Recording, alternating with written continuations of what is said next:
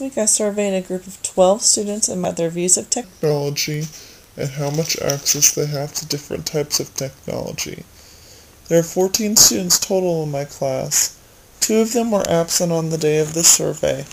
All 12 students in this group are students with disabilities. 11 students are 10th grade, one student is in 12th grade. There's one 14 year old, seven 15 year olds, three 16 year olds, and one 20 year old student. The group is made up of five boys and seven girls.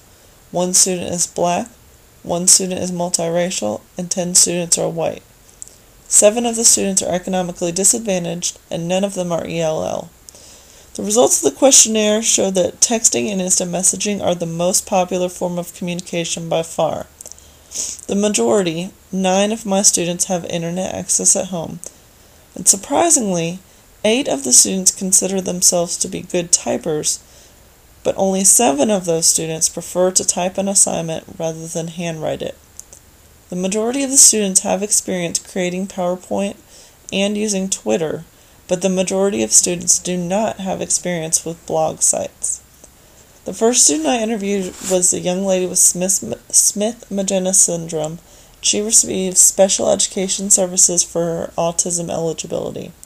She is 20 years old, Caucasian, and her socioeconomic status is economically disadvantaged. Um, when asked how much time she spends participating in these activities, her responses are watching TV, all day, talking on the cell phone all day, using computer to complete homework, none, surfing the web all day, chatting with friends via text or IM all day, playing video games, none. She does have access to the internet. In class, she uses the internet daily. She enjoys using different types of technologies for social purposes. Enjoy using technology for schoolwork? Yes. I have experience using internet for research. Yes. I am good at typing. Yes. I would rather type an assignment than handwrite it. Yes. I have experience with creating PowerPoint presentations. Yes. I have experience with blog sites. No. I have experience with Twitter. No. The second student I interviewed is a 15 year old Caucasian girl who has a learning disability in reading.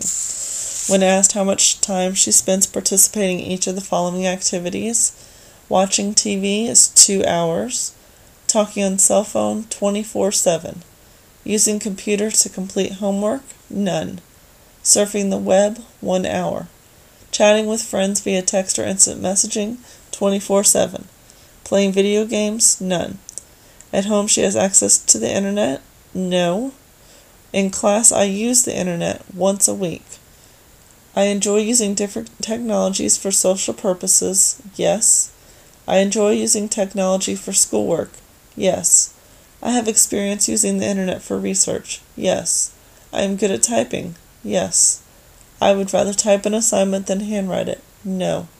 I have experience with creating PowerPoint presentations. Yes. I have experience with blog sites. Yes. I have experience with Twitter. Yes.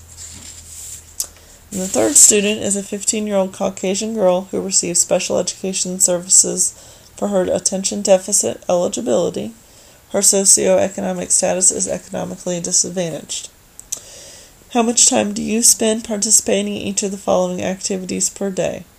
Watching TV, 2 hours. Talking on cell phone, 6 hours.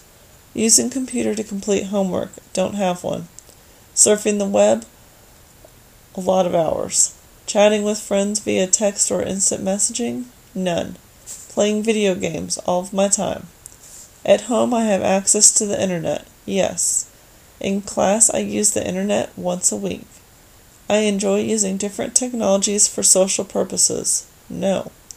I enjoy using technologies for schoolwork. Yes. I have experience using the internet for research. No. I am good at typing. Yes.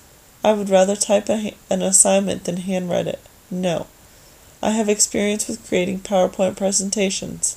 Yes. I have experience with blog sites. Yes. I have experience with Twitter. No.